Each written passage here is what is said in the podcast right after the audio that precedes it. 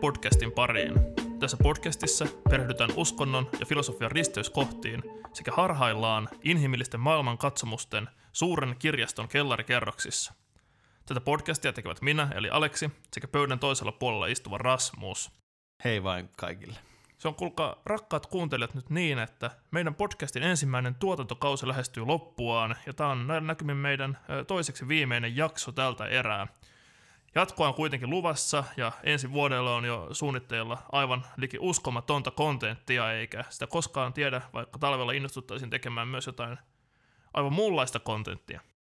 Joo, mulla on ainakin tiettyjä ideoita koskien nimenomaan tämän talvikautta, äh, mutta tota, tosiaan ollaan päästy, päästy aika pitkälle – tässä hommassa ja tota, keväällä tulossa kaiken näköistä kiinnostavaa ja aika, aika meidänkin näkökulmasta uutta ja, uutta ja tota, siistiä. Ehkä tässä vaiheessa voisi myös, myös niinku esittää lämpimän kiitoksen kaikille teille, niille ihmisille, jotka on meille palautetta ja niin kuin kehuja ja kritiikkejä ja muuta semmoista. Ja, ja erityisesti voisi nostaa tämä meidän kaikkein viimeaikaisin palaute, joka lämmitti mieltä, jossa, jossa kehuttiin meidän käyttämää äh, briljeeraavaa uusi kieltä, jossa sekoittuvat englantia, stadislangia ja ammattisanastoja ja kaikki muu – mutta me luvataan tehdä myös vasta- vastaavan kaltaista kummallista ölinää jatkossakin.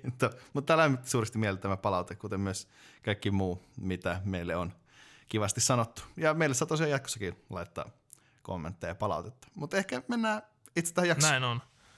Ja tosiaan tässä jaksossa ollaan otettu hieman erilainen näkökulma kuin yleensä. Me ollaan molemmat suuria kirjallisuuden ystäviä, jolla on myös käyty osana meidän teologisia opintoja, itse asiassa kurssi, kaunokirjallisuuden ja uskonnon filosofian suhteesta.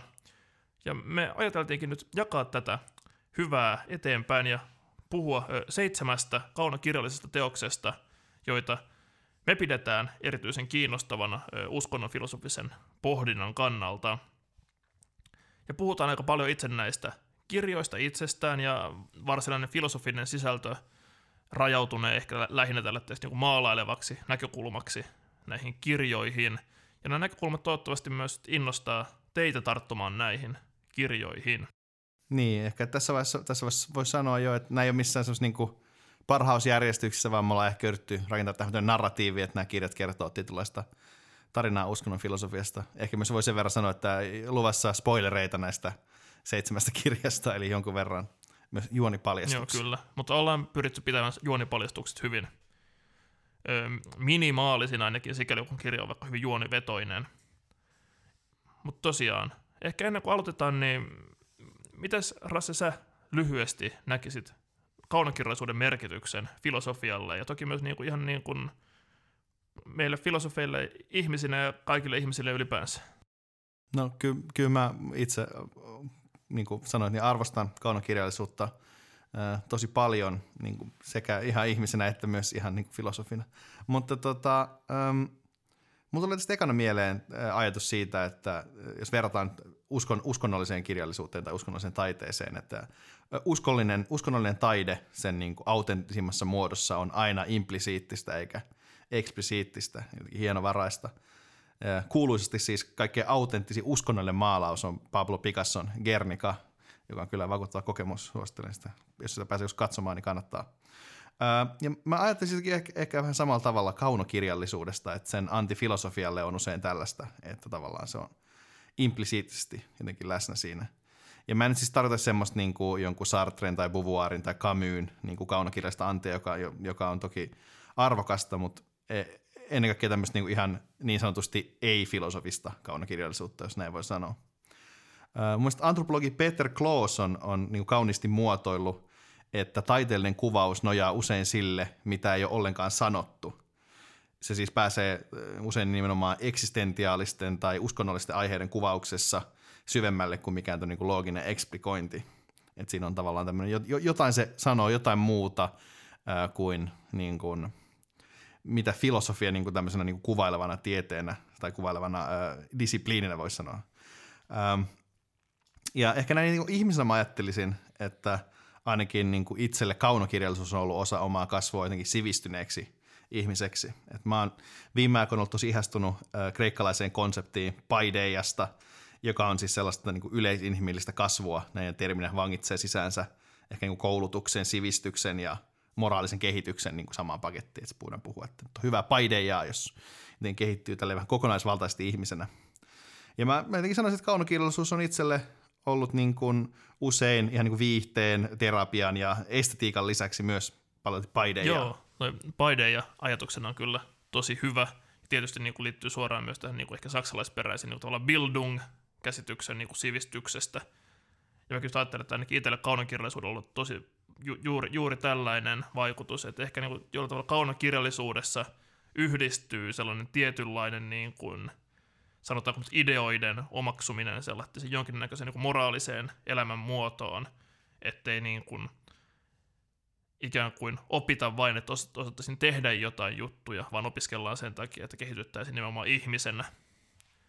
Tämä on toki niin kuin todella ylevä käsitys kaunokirjallisuudesta, ainakin itse kyllä luen myös aivan usein vain viihtyäkseni.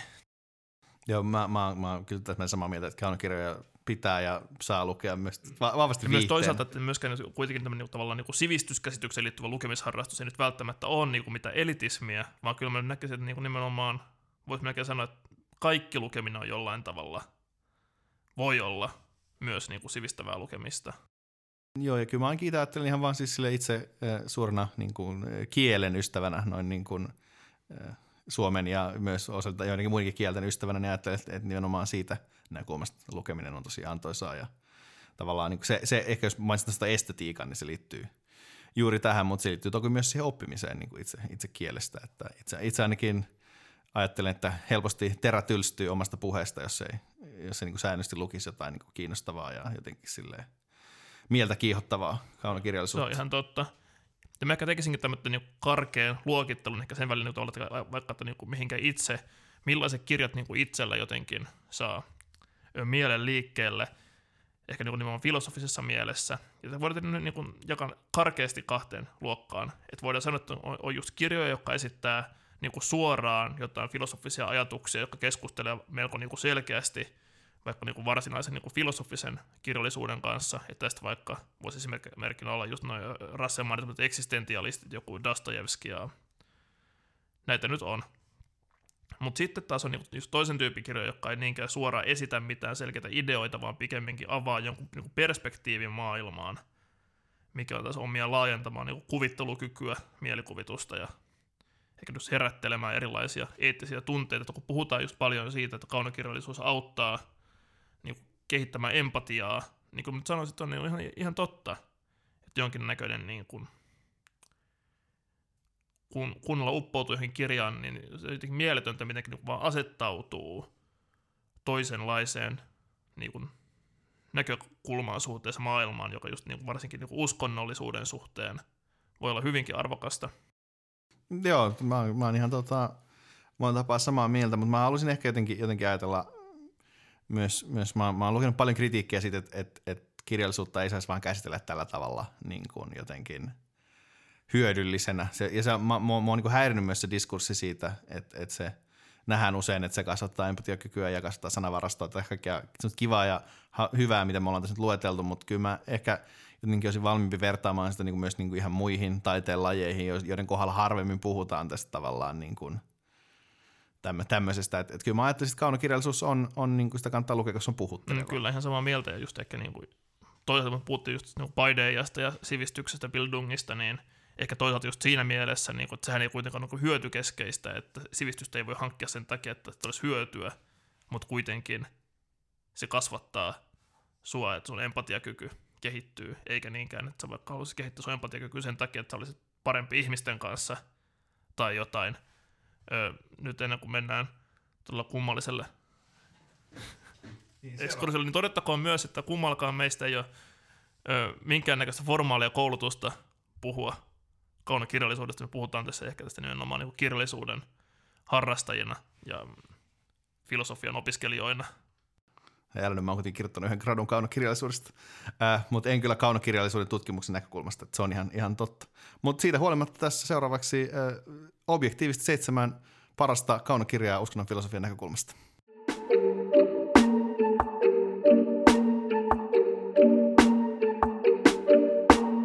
Joo, tosiaan voidaan päästä ensimmäisen kirjaan ja ehkä prosessista voi sanoa sen verran, että me ollaan valittu tähän vaan kirjoja, että me ollaan itse luettu ja tota, tehtiin tämmöinen selkeä tasajako, että tota, koska mulla on isompi kirjahylly, niin mä valitsin neljä kirjaa ja Aleksi sai valta kolme. Että tota, Mutta mut Aleksi saat kuitenkin aloittaa, haluatko kertoa, mikä, mikä meidän ensimmäinen kirja on? Joo, meidän ensimmäisen kirjan kunnian äh, saa turkkilaisen Nobel-palkitun kirjallinen Orhan Pamukin teos Lumi vuodelta 2002.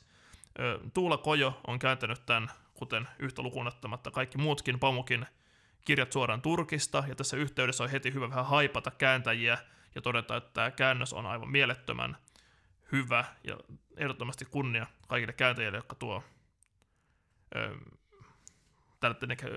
yleisimpiä indo-eurooppalaisten kielten ulkopuolelta kirjallisuutta saataville hyvällä suomen kielellä. Se on aivan ihanaa. Mutta ehkä pari sanaa Pammukista ihan lyhyesti. Että Pammuk on kirjallinen musta hyvin kiinnostava siinä mielessä, että hän on niinku selkeästi tällaisen niinku länsimaalaistuneen turkkilaisen eliitin edustaja ja ollut ö, vierailemassa vaikka missä huippuyliopistoissa Yhdysvalloissa ja Euroopassa ja toisaalta myös ollut vahvasti napit vastakkain Turkin hallinnon kanssa liittyen muun muassa Armenian kansanmurhaan ja kurdien sortoon. Mutta kuitenkin Pamukin kirjoissa tämmöinen turkkilaisen kulttuurin pitkä historia on kuitenkin erittäin keskeisessä asemassa ja läsnä kaikessa. Ja kenties ehkä juuri se, että Pamuk on itse niin länsimaalaisen älymystön edustaja, auttaa tuomaan tämän kuvaston ehkä myös paremmin ymmärrettäväksi tällä niin länkkäri lukijallekin, jolle muuten niin kuin monet viittaukset, ja toki niin kuin nytkin monet viittaukset menee suoraan ohi. Mutta että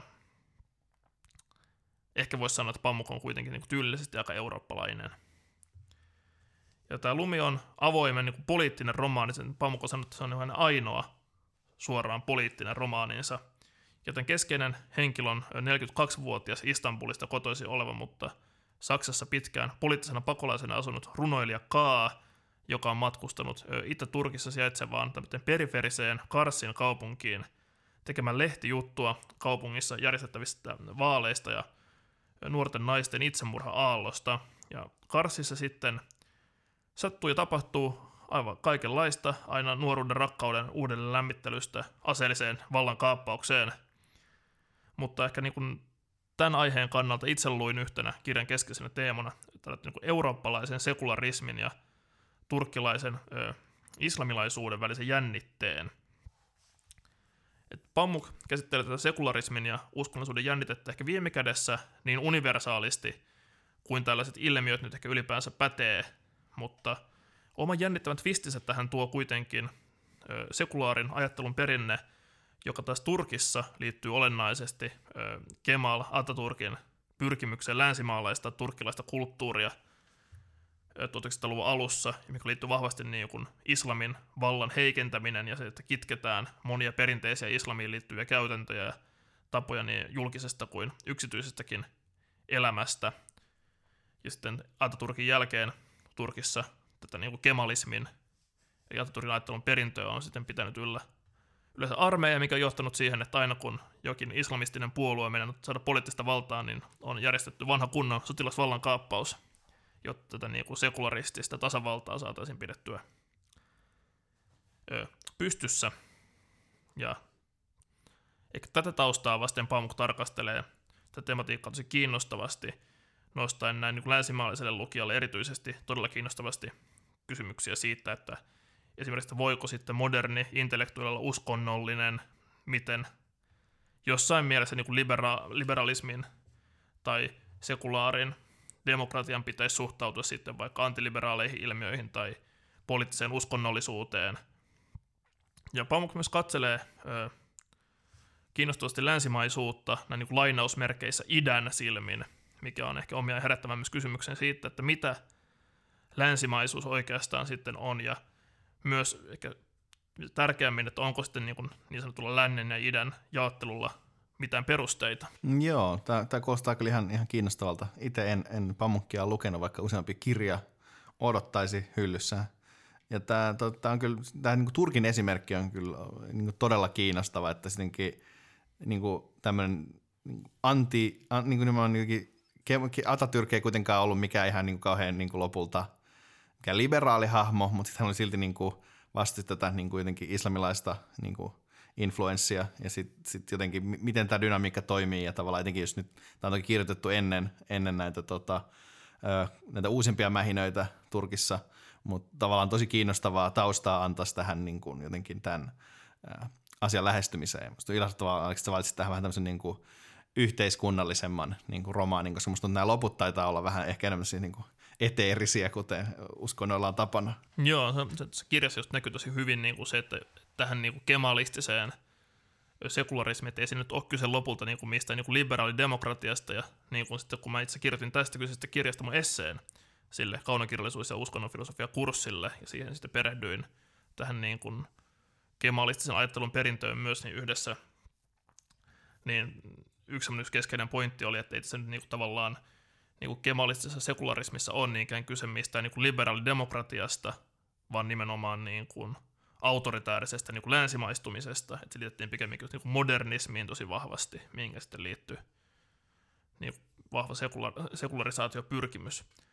Mutta joo, tästä niin se tosi paljon niin kuin, nimenomaan yhteiskunnallisesti kiinnostavaa, mutta ehkä niin kuin, mulla ei ainakaan ole mitään rahkeita lähteä arvioimaan nyt lopulta sekulaariajattelu perinnettä Turkissa – joten ehkä mennään vähän, vähän kotoisammille vesille. Ja ehkä mikä, mikä liittyy nyt tähän niin kuin, tämän Kaan jännitteeseen siitä, että niin kuin hänen sisäisen jännitteensä uskon, uskonnollisuuden ja sekulaari, se, sekularismin välillä. Ja tämä kohta, minkä mä valitsin, liittyy tällaiseen hetkeen, kun Kaa päätyy humalapäissään avautumaan eräälle sheikille tämän luosta Rissa, ja mä, mä ajattelin, että mä luen tästä kohtaamisesta kolme katkelmaa. Mm, tässä on ensimmäinen. Lumitoi mieleni Jumalan, Kaa sanoi. Lumitoi mieleni sen, miten mystinen ja kaunis tämä maailma on, ja että on oikeastaan onni elää. Toinen katkelma. Minä olen aina lapsen lailla hyvän tahtoisesti toivonut, että tämä maa kehittyisi ja että ihmiset olisivat vapaita ja moderneja – Kaa sanoi. Mutta minusta on aina näyttänyt siltä, että uskontomme on sitä vastaan. Ehkä olin väärässä, suokaa anteeksi. Voi olla, että uskallan tunnustaa tämän nyt, koska olen niin humalassa. Vartuin Istanbulissa, nisantasin paremmissa piireissä. Halusin olla kuin eurooppalaiset. Pysyin kaukana uskonnosta, koska tajusin, etten voi yhtä aikaa uskoa eurooppalaisuuteen ja Jumalaan, joka tunkee naiset huntuihin – ja panee heidät peittämään naamansa. Kun menin Eurooppaan, tunsin, että Jumala ei välttämättä olekaan sellainen kuin partasuiset vanhoilliset maalaismoukat olivat antaneet ymmärtää. Lainaus päättyy. Tähän tämä Sheikki sitten vastaa kysymältä kalta, että, että, että onko Jumala eri Euroopassa kuin Turkissa, ja tähän Kaa ei oikein osaa vastata muuta – kuin haluavansa Jumalan, joka ei vaadi mitään, vaan ymmärtää ihmisen yksinäisyyttä, jota Kaa on kokenut eläessään Saksassa, ja että tämä haluaa, nyt alkaa kolmas lainaus, uskoa samaan Jumalaan kuin tekin, jolla yhtä tavallinen kansalainen kuin tekin, mutta länsimaalainen minussa saa pääni sekaisin. Lainaus päättyy. Tätä on ehkä hankala niin vangita lyhyesti mihinkään helppoon kuvaukseen, mutta mun mielestä Pamuk käsittelee tässä aivan mielettömän upeasti, miten sekularismin ja uskonnollisuuden railo ei vain läpäise tätä kirjan kuvaamaa Turkkia, vaan myös se railo, railo kulkee niin kuin Kaan itsensä sisällä tässä. Et vaikuttaisi siltä, että Kaalle sekularismissa on kyse viime kädessä siitä, että miten hän haluaisi nähdä itsensä niin kuin eurooppalaisen toisen silmin mikä jättää tähän syvän moraalisen tyhjyyden kokemuksen, jonka hän sitten halusi täyttää Jumalalla, mutta tämä vaikuttaisi olevan ratkaisemattomassa jännitteessä sen eurooppalaisuuden kanssa, mitä hän haluaisi olla, mutta vaikuttaisi myös siltä, että hän, niin kuin Saksan kokemuksensa oli siitä, että hänestä ei myöskään koskaan tule eurooppalaista, vaan hän on aina taas se eurooppalaisen toinen – Eli tässä on tämmöinen oikea maailman katsomuksellinen Catch 22, jolla viitataan Joseph Hellerin saman nimiseen toisen maailmansodan pommikonelentäjistä kertovan kirjan mukaan nimettyyn ongelmaan, jossa on tämmöinen ongelma, jonka ratkaisu on aina ongelman itsensä estämä. Et Hellerin kirjan esimerkki tästä on, että miten pommikonelentäjän olisi oltava hullu, saadakseen vapautuksen taistelutehtävistä, mutta koska vain hullut suostuvat vapaaehtoisesti taistelutehtäviin, olisi tämä vapautuksen johtavan mielentilaselvityksen pyytäminen merkki siitä, että henkilö ei oikeasti ole hullu. Joo, tämä, on, kyllä- tämä kuulostaa kyllä, niin kuin mä kuulin tämän, kun puhuit tämän, niin kuulostaa kyllä kirjalta, joka pitäisi niin kuin lukea. Ja erityisesti tämä niin kuin, nimenomaan ristiriita tämän sekularismin ja uskonnollisuuden, joka sitten kientoutuu näihin kulttuureihin, on, on niin kuin tosi kiinnostava ja myös tavallaan jotenkin todella, todella ajankohtainen. Ja siis mä väitän, että voisi niin ehkä jotenkin käyttää myös, ei pelkästään tämän tavallaan niin kuin tavallaan islamin ja eurooppalaisuuden kohtaamisen niin eksplikointi, vaan ihan niin kuin, jos mietitään niin kuin modernia länsimaalaisuuttakin tätä ristiriitaa tämän tietynlaisen niin kuin traditionalismin ja tämän modernin, modernin tavallaan välillä, etenkin nyt tavallaan epävarmoina aikoina. Et, ja tässäkin varmaan tämä kietoutuu osiltaan tähän niin kuin epävarmuuteen, mikä siellä tuolla Karsissa on tämä keskustelu tästä, niin kuin, ja toki tuohon kaanomaan yksinäisyyteen siellä Saksassa. Joo, kyllä. Ja kiinnostavaa, että Pamuk ei myöskään niin kuin missään vaiheessa ikään kuin esitä sekularismia, tällaista niin kuin traditionalismia mitenkään, niin kuin, tai modernismia traditionalismia mitenkään niin kuin, ikään kuin monoliittisesti, vaan niin kuin aina niin kuin nimenomaan näiden sisällä on hyvin vahvoja asteeroja, mitkä just näkyy siinä, että, että toisaalta sitten just niin kuin sekularismia edustaa tämä niin kuin hyvin niin kuin, voisi sanoa niin kuin liberaali kaa, ja sitten taas on Karsissa semmoinen, mm, on sitten nämä tyypit, jotka just sitten käynnistää tämmöinen niin kemalisti henkisen vallankaappauksen, ja toisaalta taas niin kuin tällä niin kuin traditionalistien puolella on tällainen islami, islamistinen radikaali, ja sitten taas tämä sympaattinen sheikki. Että joo, tämä on kyllä myös semmoinen kirja, mikä ehdottomasti ei tarjoa näkökulmia vaan niin kuin tiettyyn niin kuin, ehkä niin kuin turkkilaisen todellisuuteen, vaan mi- mi- mikä auttaa näkemään tosi hyvin näitä teemoja laajemminkin. Ehdoton suositus tämä siis. toivottavasti päästään puhumaan tämmöistä sekularismista vielä jossain, ehkä seuraavalla kaudella. Ehdottomasti se on kiinnostava kysymys. Mutta voidaan mennä seuraavaan kirjaan.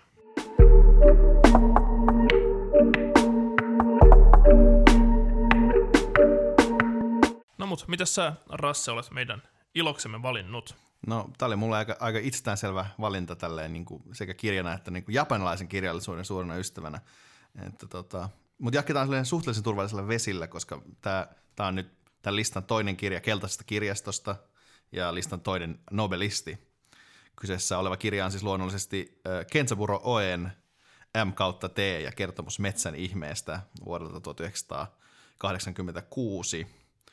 Tämä kirja on tosiaan suomennettu. Kai Nieminen on sen suomentanut eh, Tammen keltaisen kirjastoon vuonna 1995, eli vuosi sen, kun Oe voitti eh, Nobelin kirjoituspalkinnon.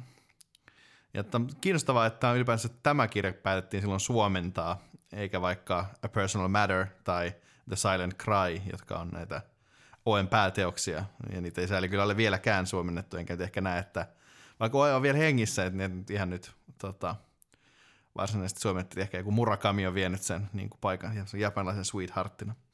Toki he ovat myös eh, jonkin verran erilaisia kirjailijoita, ja ymmärtääkseni heillä on myös jonkinlainen tämmöinen niin kuin, pieni feudi menossa edelleen.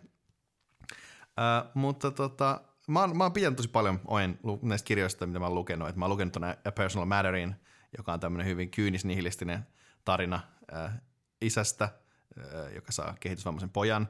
Uh, Hikarin perhe, joka on tämmöinen esseekokoelma, miltä tuntuu olla kehitysvammaisen isän poika. Ja sitten tästä M kautta Tstä, jossa tämä sama teema myös näkyy siellä loppuvaiheella. Uh, mutta on vähän vaikea sanoa eksaktisti, että mistä tämä M kautta T ja kertomus metsän ihmeestä kertoo. Mä ehkä myös sanon vaan M kautta T, koska tämän kirjan nimi on niin pitkä. Uh, mutta tämän tarinan ytimen muodostaa uh, tämmöinen pieni Osen kylä, jota sanotaan tässä kirjassa Laaksokyläksi, ja sitten tämän kylän suullinen myyttiperinne. Ja tämä tarinan päähenkilö, joka on uh, ilmeisesti pitkälti Oe itse, että on jollain tavalla tämmöinen niin kuin autobiografinen uh, kirja – niin hän saa niin kuin painavaksi velvollisuudekseen kirjata ylös tämän Laaksokylän suullista perinnettä, ja, niin että hän käy kuuntelemassa iso äitiä, joka kertoo näitä tarinoita ja sitten Oen, Oen kirjaa ne ylös. Ja tota, sitten myöhemmin tämä nimenomaan sitten kertoo, tämä kietoutuu hienolla tavalla Oen kehitysvammaisen pojan Hikarin elämään ja tavallaan nämä tarinat saa tietyssä muodossa jatkonsa. Ähm, Mutta se, mikä tekee tästä kirjasta niin uskonnon filosofille niin kiinnostavan, niin on, on nimenomaan sen tapa käyttää myyttejä maailman selitykseen. Että tässä todellisuus ja myytti, historia ja fantasia kietoutuu jotenkin harvinaisella tavalla yhteen. Et ehkä toinenkin esimerkki tämmöistä kirjasta, mikä mä olisin myös voinut nostaa tähän listalle, olisi ollut Olga Tokartsukin Alku ja muut ajat. Se on niin äärimmäisen suositeltava luettava myös tämä Tokartsukin kirja, mutta ää, tota, se mikä näitä ehkä erottaa, niin on se, ja minkä takia mä valitsin tämän OEN, on se, että jotenkin M kautta T on pohjimmiltaan niin hyvin realistinen romaani, toisin kuin taas tämä niin läpikokaisin maagista realistia hohkaava alku ja muut ajat. Että on tämmöinen niin kuin, se perustarina, mitä tässä kerrotaan, niin on, on tosi niin kuin ihan tavallinen niin kuin, niin perussosiaalirealismia. Mutta tavallaan niin kuin, M T on malli esimerkki siitä, miten näitä myyttejä käytetään jotenkin tämän kuvitellun yhteisön rakentamiseen.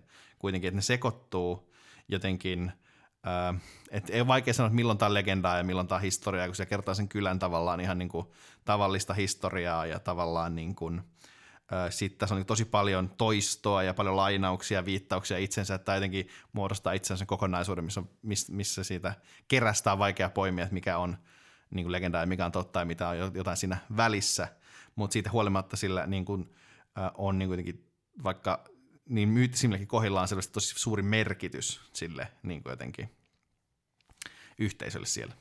Jota kuulostaa tosi kiinnostavalta. Tämä MKT on itselläkin kirjahyllyssä odottamassa. Voisi ehkä nostaa vielä yhdeksi tämmöisessä kirjassa, jossa niin myytit on tuolla keskeisessä roolissa tuon Paitim Statovtsin Tiranan sydämen, jossa nimenomaan niin albaanialainen mytologia ja kerronta perintö on tosi vahvassa osassa, musta tosi siistillä tavalla, just nimenomaan niin identiteetin rakentamisessa ja näin. Joo, Tiranan sydän on kyllä myös erinomainen kirja, että siinähän tämä tavallaan kietoutuu erityisesti yhteen tavallaan niin kuin maskuliinisuuden äh, pohdinnan kanssa, että se on suositeltavaa luettavaa. Et siinäkin jotenkin ne myytit tulee niin todeksi, vaikka jossain bileissä uudella ylioppilastalolla, mihin päähenkilö ajautuu. Siinä on kyllä myös äh, hyvä, hyvä kirja äh, lukea, Mutta jos palaa tähän M kautta T, niin se mikä tekee tästä vielä, ehkä vielä vähän erityislaatuisemman tämän myyttien käsittelyn on se, että se on tämmöinen niin uskontotieteellinen tai psykoanalyyttinen elementti, koska näitä kirjan uh, otsikon M ja T viittaa siis, ne siis kirjoitetaan isolla, niin viittaa matriarkkaan ja temppuilijaan, uh, jotka on kaksi niin kuin arkkityyppiä, eikä hyvinkin jungilaisessa mielessä, jotka toistuu jotenkin kirjan sivuilla, että siinä tavallaan niin kuin toistuvat, toistuvat myytistä toiseen nämä samanlaiset niin kuin, hahmot eri rooleissa, ää, tai siis e, samoissa rooleissa eri hahmot. Ää, ja jos lainaan tätä kirjaa, tässä on kiinnostava ää, kohtaus tästä suhteellisen kirjan alkupuolelta, jossa siis ää, tota, Oe kuuntelee, ää, tai siis Oe kirjoittaa myöhemmin tästä kuuntelustaan. Kertomuksessa käynee selvästi ilmi, että tässä tapauksessa M-osassa oleva Oshikomen – kumppanina T-roolissa toimii yhteen kokoontuneiden nuorukaisten joukko kokonaisuudessaan. Paluu vanhaan liikkeen aikana Osikome johti kollektiivityöskentelyä pelloilla joka päivä niin kauan kuin vain päivän valoa riitti. Illan hämärtyessä hän palasi asuntolaan ja söi illallista yhdessä muiden kanssa. Sen jälkeen hän kokosi nuorukaiset seuraansa ja kapusi heidän kanssaan vastamuokattujen, vain kylvämistä odottavien peltojen yläpuolelle kohoavan kohovalle apinajumalan kukkulalle. Sitten hän riisui vyötäröliinan, ainoan vaatteen, jota naiset noina aikoina käyttivät, ja asettui makuulle. Hän oli jättiläistynyt jo eläessään yhdessä murskaajan kanssa, mutta paluun vanhaan edetessä hän oli lihonnut entistäkin uhkeammaksi. Hänen kuutamoöinä, kuun valossa ja kuuttomina öinä tähtien valossa hohteleva ruumiinsa oli kuin pieni valkea vuori. Osikome loi, loikoili tyynenä kyynärpää mustaa vast, maata vasten, poski kämmeneen nojaten, ja rotevat, alastomat nuorukaiset kiipeilevät hänen ruumiillaan. Silkkiliinan kuva esitti näkymää täysikuun yönä. Joka puolelle osikomen valkeaa, rehevää ruumista oli takertunut pelkkiin punaisiin lannevaatteisiin pukeutuneita, jänteviä, peukaloisen kokoisia nuorukaisia, jotka niin kuin mummo asian ilmaisi, riatastelemistaan riatastelivat. Sulku kiinni. Ai että kyllä, kun samassa luvussa jungia ja jättiläisiä ja rietastelua, niin on tässä kyllä sitä jotain. Vai mitä Aleksi? Tämä on harvinaista herkkoa, ei tällä se vaan törmää ainakaan filosofisessa kirjallisuudessa ainakaan rietastelu osuuteen, vaikka jättiläisiä Jungiin kylläkin. Mutta joo, hy- hyvää kamaa ehkä tässä niin kuin myös jotenkin musta kaunista, että miten niin voidaan kieltä käyttää vaan tuolla esteettisen kummallisen kuvan maalaamiseen. Aivan ihastuttavaa. Joo, tässä on kyllä nimenomaan tästä Oen, Oen tyyli on kyllä, kyllä hieno. Mutta ehkä mä itse ajattelin, tässä, tässä niin jotenkin, tässäkin jutussa jotenkin, jos sitä lainaisi pidemmälle tätä kohtaa, niin takertuu yhteen tavallaan se, että miten Oe analysoi tätä niin kuin intellektuaalinen myöhemmin, ja miten tämä tavallaan niin kuin, äh, miten tämä mummo kertoo, tai niistä kerrotaan myös siitä, miten o, niin kuin Oe lapsena oli tosi innostunut, siis niin kuin nuorena tosi innostunut tästä tarinasta nimenomaan, ja tavallaan sit kuitenkin siinä tarinassa on koko ajan sellainen niin kuin juttu, että Oe, Oe ei jotenkin ota kantaa siihen, että onko nämä niin kuin totta ja miten nämä miten, miten näitä pitää ajatella silleen niin kuin epistemologisesti, mutta hän kuitenkin koko ajan niin kuin vaikuttaa hänen elämäänsä.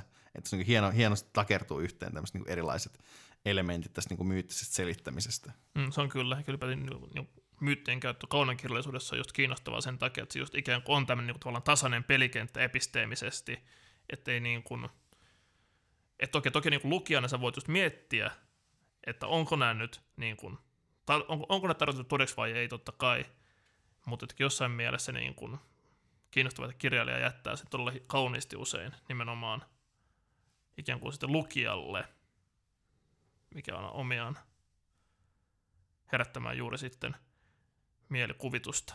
Joo, ja tässä tavallaan niin jotenkin, jotenkin oikean taas loppujen lopuksi niin kuva, että nämä myytit elää tavallaan sitten loppujen lopuksi tässä hänen pojassaan jotenkin tietyllä jotenkin autenttisella tavalla eteenpäin. Että vaikka jotenkin on niitä tavallaan niin epäilyksen hetkiä niin kuin hyvässä kaunokielossa on, että miksi mä teen tätä ja mitä varten pitää kerätä tämmöistä, niin tavallaan sitten kuitenkin jotenkin se niin kuin myytivoima kuitenkin vaan kietoutuu sieltä ympärillä nimenomaan niin kuin lukukokemuksena mm.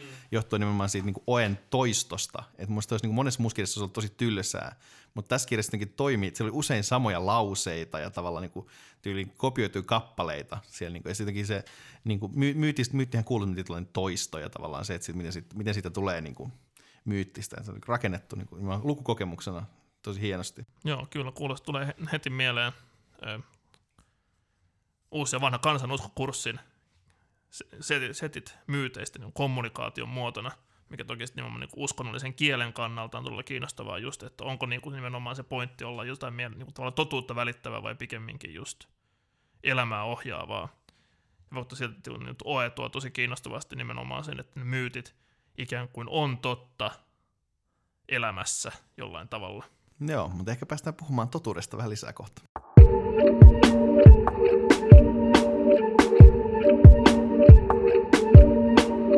Joo, kolmas kirja on Ikki Ihanan Kurt Vonnegutin aivan loistava Kissan kehto vuodelta 1963.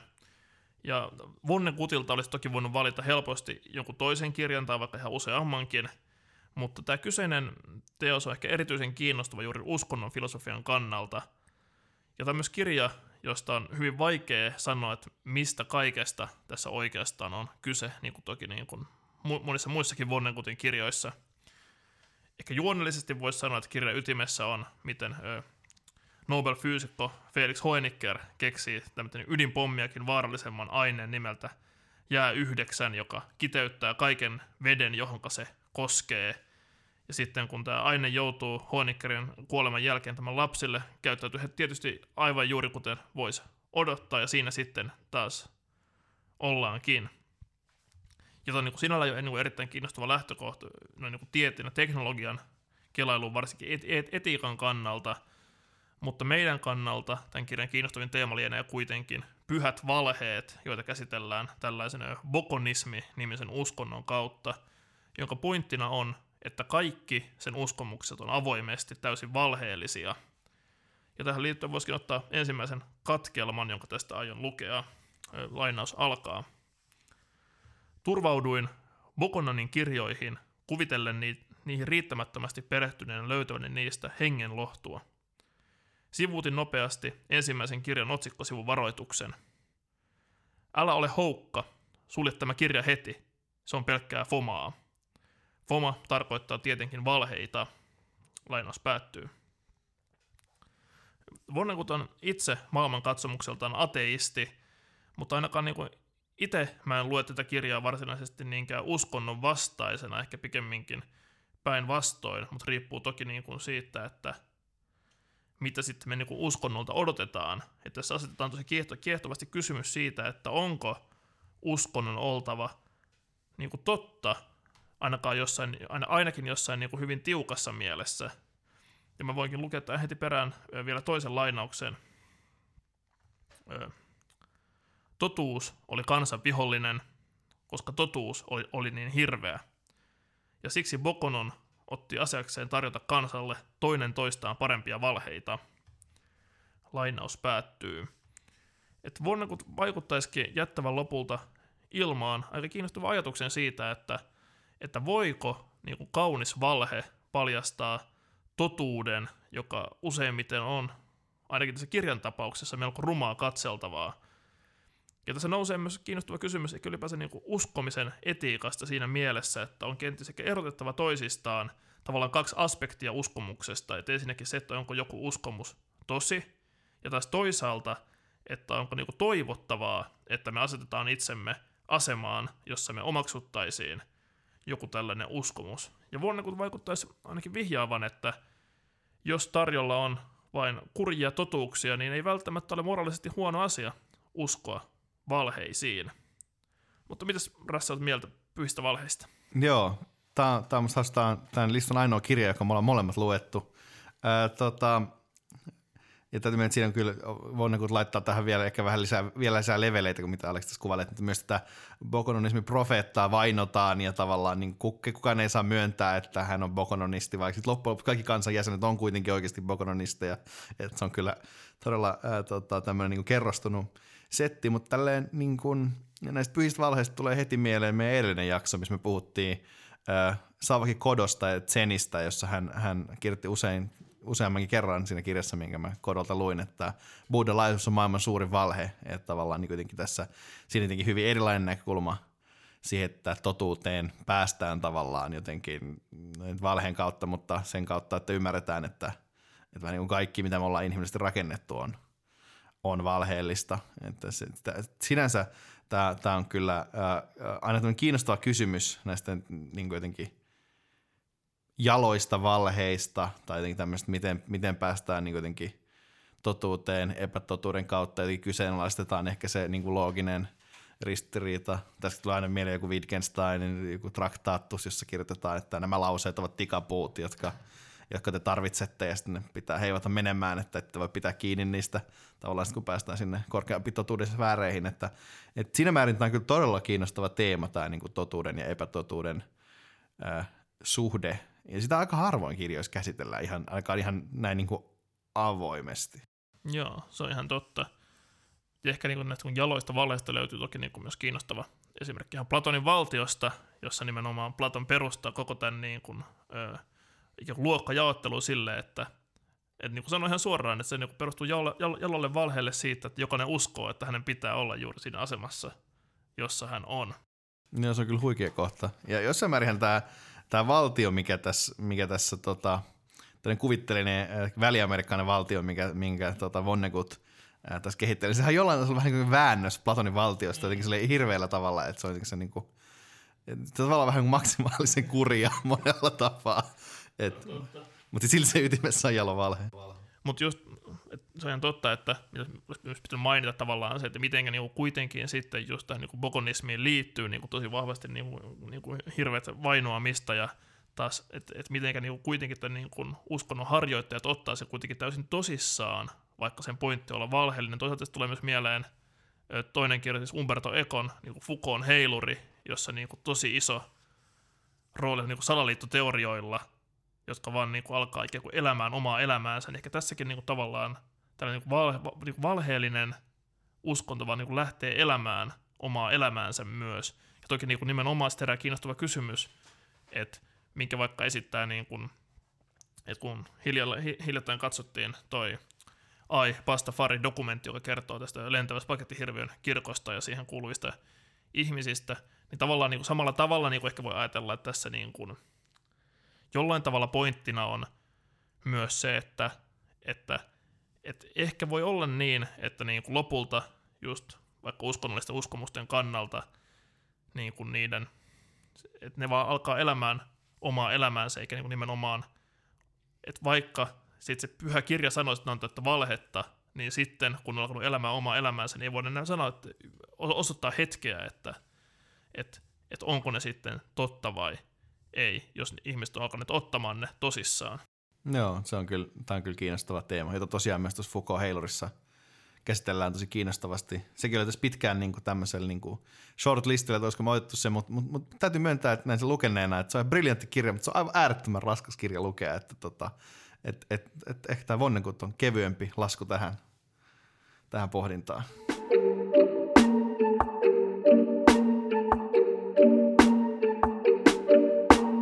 Tosiaan viides teos edessä ja tällä kertaa se on yksittäinen novelli, nimittäin H.P. Lovecraftin Tulhun kutsu vuodelta 1926. Tämä on varmasti novel, äh, tota, Lovecraftin kuuluisin novelli ja tota, sen juoni on suhteellisen yksinkertainen. Eli päähenkilö Francis Thurston alkaa selvittelemään vähän hämärästi Delaneen isosetänsä papereita. Hänen paperit ja niiden joukosta löytyvä kammottava mainen olento, tai sitä kuvaava savipatsas, ajaa Thurstonin synkän okkultisen kultin ja hulluksi tulleiden merimiesten jäljille ja lopulta itse suuren tulhun ekstenssi paljastuu Thurstonille. Tai siis kaikki juonipaljastukset, mä oletan, että kaikki suurin piirtein osaa arvata, miten se tapahtuu. Tämä juoni saattaa sen kuulostaa vähän lattealta, mutta tämä kannattaa myös ihan aidosti lukea, sillä se on niin kuin briljantti niin kuin kauhutarina. Että on kyllä niin kuin, varmaan paras teos, minkä Lovecraft kirjoitti, ja hän kuitenkin on niin kuin kauhumestari monella tapaa. Ja se on myös tyylipuhtain esimerkki kosmisesta kauhusta, joka on jotain, mistä mä oon niin uskonnon filosofina itse ollut kiinnostunut. Toinen hyvä esimerkki tota, Lovecraftin novelleista ää, tota, tämmöistä kosmisesta kauhus, kauhusta olisi Väri avaruudesta, josta muuten tuli juuri vanhan kunnon Nicolas Cagein tähdittämä elokuva, joka ei kuulu maissa ole ihan susi huono. En ole kyllä sitä nähnyt. Mutta Aleksi, oot säkin tutustunut Lovecraftiin? Tämä on hauskaa, koska mä useasti viittaan Lovecraft ja Lovecraft-mäisyyteen, mutta mä en lukenut yhtäkään novellia koskaan Lovecraftilta. Tämä on ehdottomasti ollut työn alla, mutta tässä just niin kuin Rasta sanoi, kyllä kaikki tietää, mitä siinä tapahtuu. Mutta Lovecraft on todella kiinnostava. Kosminen kauhu ylipäänsä on aivan niin kuin top-notch kamaa. Ja ehkä just niin kuin ehkä en tästä nyt vie tilaa yhtä enempää, että päästä, päästä nimenomaan kertomaan, että, että miksi tämä on sitten joku kiinnostava luettava uskonnon filosofille. Joo, tämä voi tosiaan tuntua vähän kaukaiselta, äh, jotenkin vähän hämmentävältä valinnalta. Äh, mä itse siis kyllä joskus niin myöhäisteininä lukenut Lovecraftin ainoa romaanin, Charles Dexter Varrin tapauksen, ja sitten mä jotenkin itse ihastuin tähän niin arkaiseen tyyliin. Mutta sitten niin myöhemmin mä oon päätynyt kirjoittamaan Lovecraftista nimenomaan niin filosofisesta näkökulmasta – erityisesti liittyen objektiorientoituiseen ontologiaan, mistä me vähän jo viime jaksossa puhuttiin.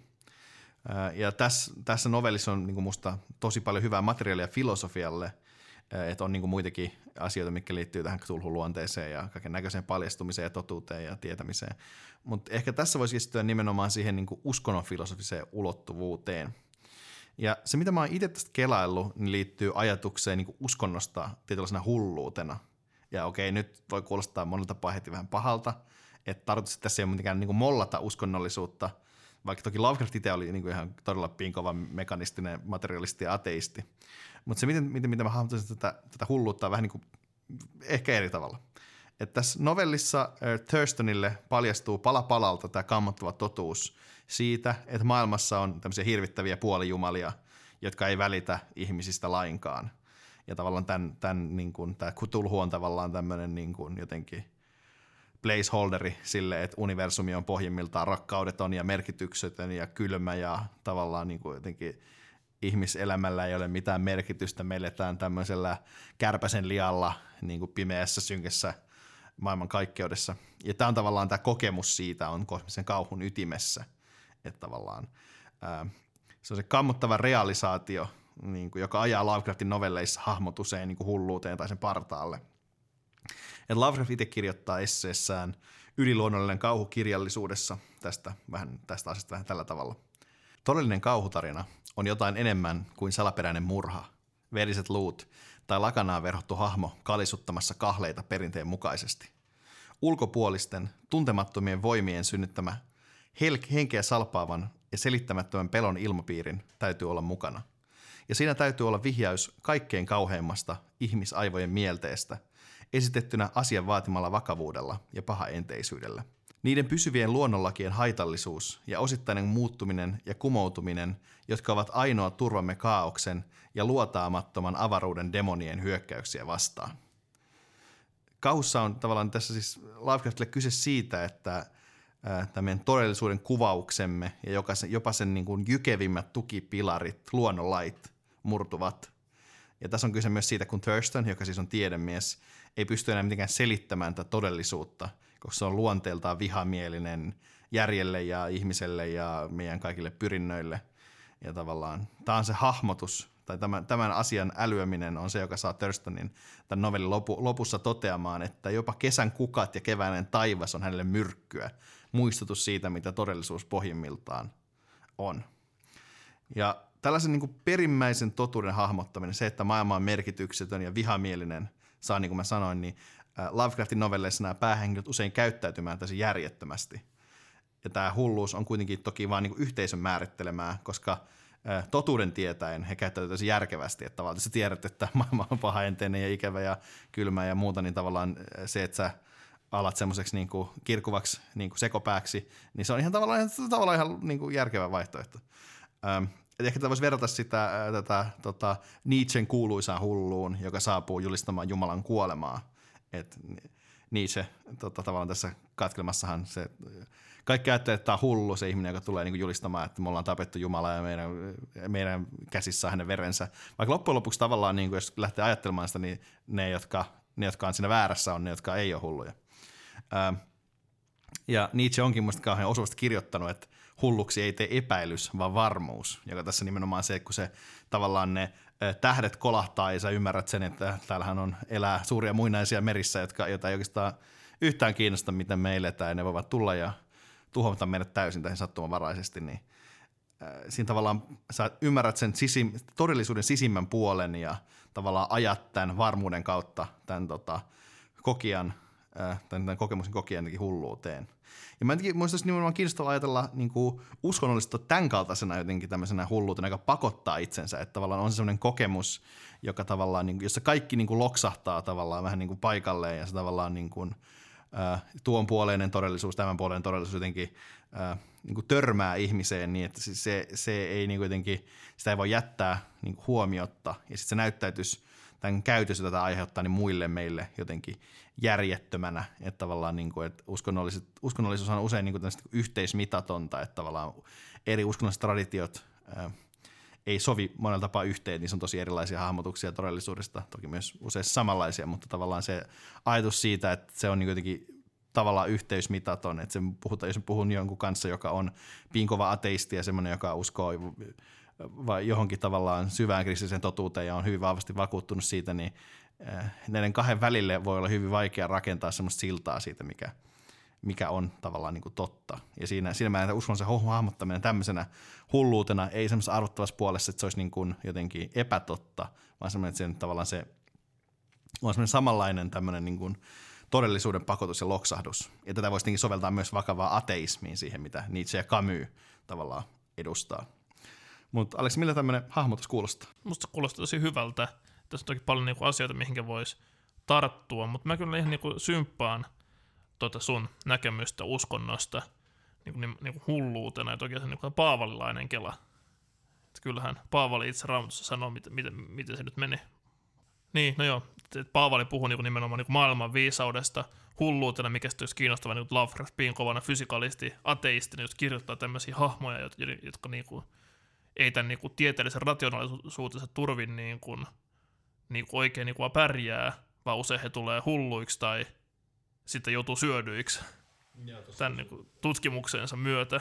No joo, tosi usein Lovecraftin no, niin kuin novelleissa nimenomaan tota, ää, tota, tota, se on nimenomaan tiedemies se päähahmo, ja se jotenkin löytää jotain hirvittävää ja kammottavaa, ja sitten se, sitä ei niin oikein voi mitenkään selittää. Ää, Joo, tämmöistä samanlaista tota, ä, tieteilijä kosminen kauhu settiä muuten edustaa ihan tota, suhteellisen uusi tota, Jeff van der Meerin Eteläraja-trilogia. Mä itse lukenut sitten ensimmäinen osa hävitys, että että siinä on kyllä vahva tämmöinen niin kuitenkin kosmisen kauhun, kauhun elementti, että siinä tämmöisiä ää, tota, neljä tota, tutkijaa lähtee tämmöiselle alue Xlle, jossa tota, sitten tapahtuu kaikenlaista, mitä tiede ei oikein voi selittää. Todella kiinnostavaa, Pitää, pitäisi ehkä itsekin palata nyt niihin kahteen toiseen osaan, mutta se on niin modernimpaa äh, kirjallisuutta ilman kaikkea rasismia ja misokyniä, mitä Lovecraftilta löytyy, niin tähän voi tutustua.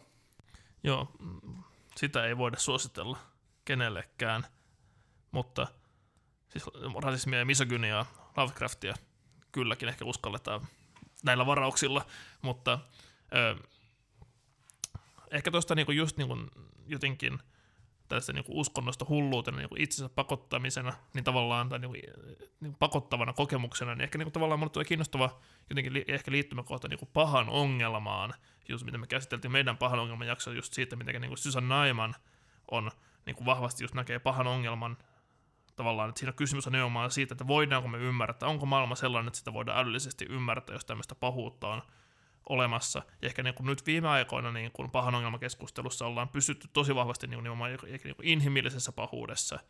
Mutta se ehkä niin kuin, niin Lovecraft-mäinen näkökulma ehkä niin kuin nostaa myös luonnollisen pahan aika niin kuin kiinnostavasti tavallaan siihen niin kuin ytimeen, että onko niin kuin maailma itsessään jopa sellainen, että se asettaa meille tällaiseen haasteen.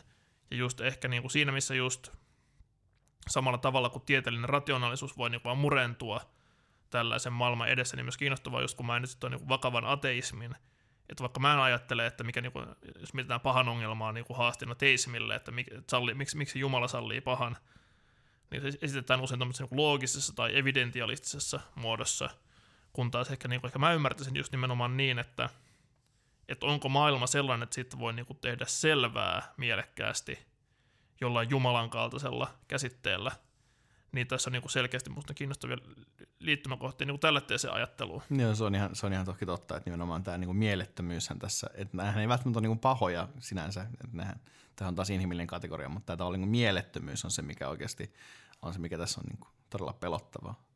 Ja myös se tavalla, mikä tässä on niinku todella kiinnostavaa. Että, että mutta ehkä me edetään vähän meidän kosmisissa sfääreissä.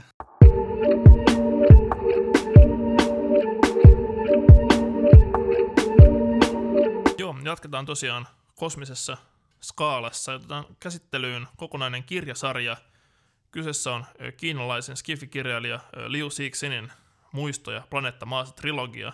Mä muuten opettelin yksi ilta tuossa muuten tylsyyteen, että miten tämä Liun nimi pitäisi lausua mandariiniksi, se olisi jotakuinkin, että se on niin kuin Liu Zizhen, mutta koska kumpikaan meistä ei puhu mandarin ja pätkän vertaan, niin voitaneen pysytellä turvallisesti tämmöisessä kotoisemmassa ääntämisasussa ja niin päin pois. Mutta tämän kyseisen trilogian siis koostavat kolme teosta, kolmen kappaleen Probleema, Synkkä metsä ja Kuolema on ikuinen, jotka Rauno Sainio on kääntänyt suoraan Kiinan kielisistä alkuteoksista ja propsit myös aula kustannukselle siitä, että kustannusohjelmaan on otettu näinkin kovan tason kiinalaista skiffiä ehkä ennen kuin siitä tuli niin kuin, niin kuin oikein kansainvälinen ilmiö. Että vaikka niin nyt on niin kuin Netflix-sarja tekeillä, ja tämä kolmen kappaleen Problem julkaistiin jo pari vuotta sitten.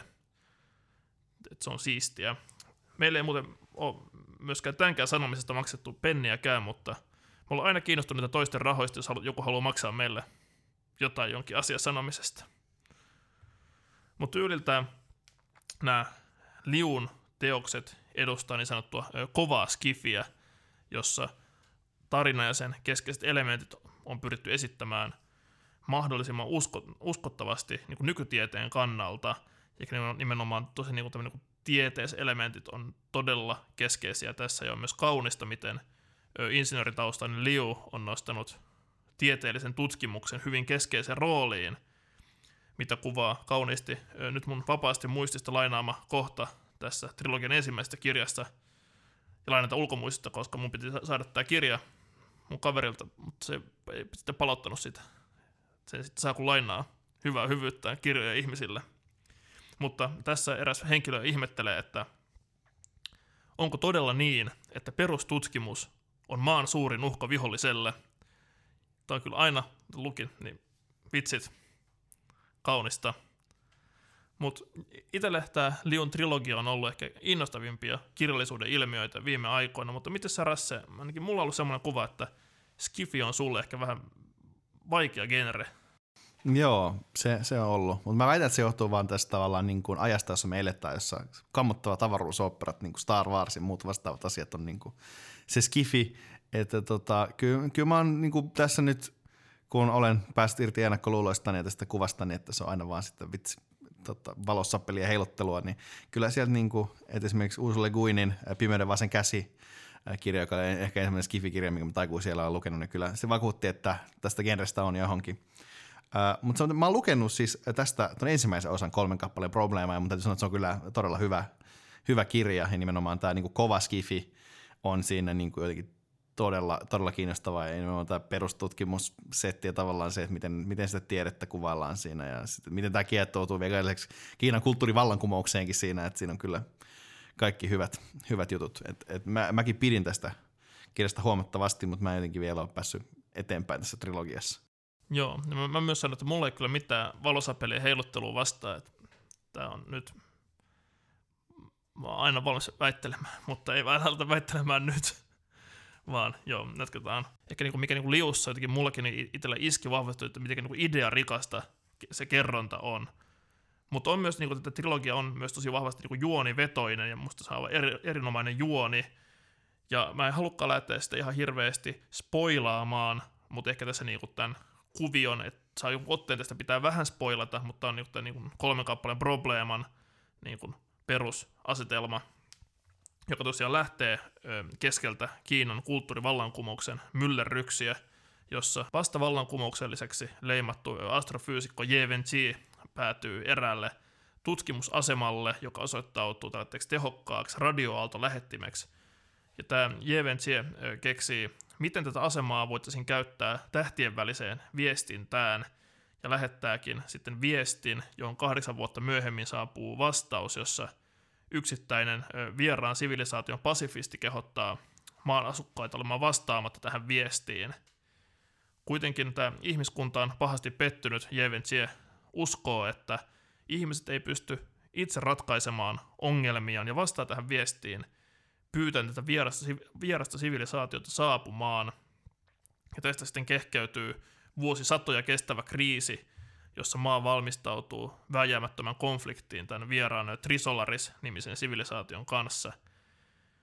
Ja tämän kautta Liu käsittelee erittäin kiinnostavasti kaiken näköisiä kysymyksiä muun muassa ihmisen asemasta kosmoksessa, elämän merkityksestä, ajan ja kuolevaisuuden teemoista jne. Ja Liu onnistuu tosi taitavasti välttämään kaiken näköisiä helppoja, yksiulotteisia selityksiä ja eikä semmoista kuin naivia moralismia, eikä semmoista kuin tendenssimäisyyttä. Että tästä on niin kuin tosi vaikea niin kuin saada selkoa, että mitä Liu itse ajattelee. Et monesti Liu esittää tämmöisen niin kuin vahvan moraalitajun omaavia hahmoja tosi niin kuin hyvässä valossa, tosi suopeassa valossa, mutta useimmiten myös niin kuin nimenomaan näiden niin kuin niin kuin, tosi niin kuin, moraalisesti ansiokkaiden hahmojen toiminta johtaa usein myös täysin niin kuin, katastrofaalisiin seurauksiin. Mutta myöskään toisaalta, sit kun näin käy, niin Liu ei myöskään niin kuin, mitenkään helposti alkaa vieritä myöskään vastuuta kenellekään. Että se, niin kuin, musta, että vaikka tämä on niin kuin, tosi viihteellistäkin luettavaa, niin musta aivan mieletöntä, mitenkä Liu pystyy käsittelemään niin moraalisesti monimutkaisesti tätä pakkaa ja mikä, mi, mistä tulee niin iso, tämän, iso osa tämän kirjasarjan viehätystä sen hyvän tiede representaation lisäksi.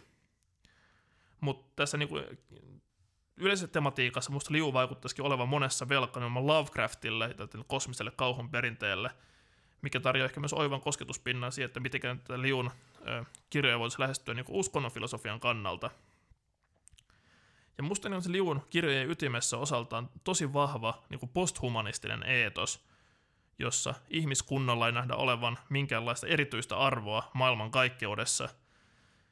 Ja tämän tietoisuuden kasvaessa tässä niin Trisolaris-kriisin myötä maan ihmiset reagoi tähän perustaen erilaisia uskonnollisia tai uskonnon kaltaisia liikkeitä, joista ehdottomasti ainakin niin kuin itselle kiinnostavia oli joukko ihmisiä, jotka niin kuin rukoili Trisolariksen saapumista maahan ratkaisemaan kaikki ihmiskunnan ongelmat. Ja lukiessa mä mietin välittömästi Martin Heideggerin kuuluisa toteamusta, enää vain Jumala voi meidät pelastaa. Et tässä niin kun, tämä kirjassa esitetty joukko vaikuttaisi mitä syvimmin elävän tätä lausahdusta todeksi, mutta jäljelle jää toki tämä sangen Lovecraft-mäinen kysymys, että, että entä jos tämä Jumala sitten haluakin vaan tuhota koko ihmiskunnan. Mutta mitäs Rasse, jos vieras sivilisaatio laittaisi viestiä, niin mitäs vastaisit? No täytyy, täytyy sanoa, että tämä, tota, kirja antaa kyllä pelottavan kuvan siitä, että toki mä en tiedä, miten tämä päättyy, mutta ehkä, ehkä voisin harkita vahvasti, että itse ainakin, eh, tai siis harkita vastaamatta jättämistä, että olen kuullut kaiken näköisiä ihme astrofyysikko hörhöiksi, että ei välttämättä ei menisi, menisi kauhean nappiin, että ehkä, ehkä sitten filosofina menisi johonkin semmoiseen niin Wittgenstein meininki, että, että jos toivo, toivoisin, että kuitenkaan tämmöinen ymmärrys, keskeinen ymmärrys ei olisi mahdollinen, että leijonakaan ei ymmärrä, jos sille kysyttäisiin, millaista olla leijona. Mutta ehkä, ehkä mä toki tästä, niin voisin arvostaa kuitenkin tätä liuta vahvasti siitä, että tässä on palattu sille niin skifi jotenkin semmoiselle niin kuin spekulatiivisille juurille. Et mun mielestä Skifis nimenomaan hienointa on kirjoittaa tarinoita, joiden mittakaavassa puhutaan silleen miljoonista vuosista. Etenkin kun luin äh, Isaac Asimovin tota, säätiö, säätiökirjoja, jossa on tämä vähän sama näkökulma, että siellä aikaskaalat on aika käsittämättömiä, että tavallaan niin kuin sama säätiö on niin miljoonia vuosia, niin tota, ja se on tosi kiinnostava näkökulma, mitä ei oikein voi tarkastella missään muussa kuin, niin kuin Skifissä, ja musta tuntuu, että ehkä, ehkä jonkin verran Skifi-historiaa tuntevana, niin tämä, oli vähän niin kuin katkolla, tämän tyyppinen niin kuin, sen kova skifi, että nyt mä toivon, että tämä, on niin kuin, toki varmasti siis niin kuin, siellä jossain taustalla varmasti koko ajan ollut hyvää kamaa, mutta niin kuin tämmöisen niin kuin filosofisesti tosi kiinnostavan setin kirjoittaminen niin kuin spekulatiivisessa, kun tavallaan jos miettii, että tavallaan kyllähän tämä niin kuin isompi genre, että niin kuin spekulatiivinen fiktio, niin on, on, on niin filosofisesti äärimmäisen antoisaa. Ja sitten taas tämä, tämä kyllä tämä Heideggerin toteamus, tämä, sopii tästä tosi kiinnostavasti, että miten voisi, entä jos se Jumala ei olekaan kauhean kiva – ja uskonnonfilosofisesti, jos, jos mä nyt saan sanoa, mitä, mitä kirjaa mä odotan kaikkein eniten, mikä tulisi, niin äh, objektiorientoisen ontologiaan tähän perinteiseen kuuluva Quentin Meijassyy, jonka tota, nyt, suomennettiin pari vuotta sitten äärellisyyden jälkeen kirja, joka on kiinnostavaa kamaa, niin hän ilmeisesti on kirjoittamassa, jos mä ymmärrän oikein, niin uskonnon filosofista liippaavaa kirjaa, jossa ilmeisesti lähdetään pohtimaan sitä, että voisiko niin Jumala niin kuin tulla olevaksi. Että voisi olla tilanne, että meillä ei tällä hetkellä ole Jumalaa, mutta se voisi niin kuin ilmestyä. Ja tässä on vähän samanlainen niin kuin kuva, koska nämä, miten nämä Trisolarisen tekniikka toimii, niin ne on hyvin jumalamaisia niin kuin tällä inhimillisestä näkökulmasta, niin kuin se, miten, miten tavallaan se hallinta siltä puolelta toimii, miten se valloitus etenisi. Joo, kyllä. Ja en, en nyt voi paljastaa tässä, niin, että miten tämä nyt trilogia etenee, mutta voin sanoa, että se mennään vielä jotenkin ehkä vielä deepemmille leveleille, mitä tulee niin jumalten olemassaoloon, mikä jätän sen teidän luettavaksi myös Rasmuksen.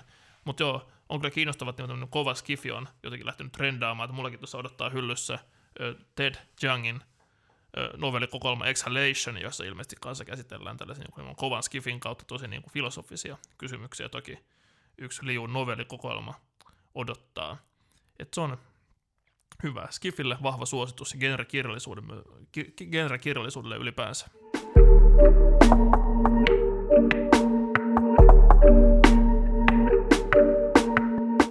Nyt alkaa olla romaanit ja novellit käsitelty tältä listalta, ja numerona kuusi onkin hyvä käsitellä näytelmää.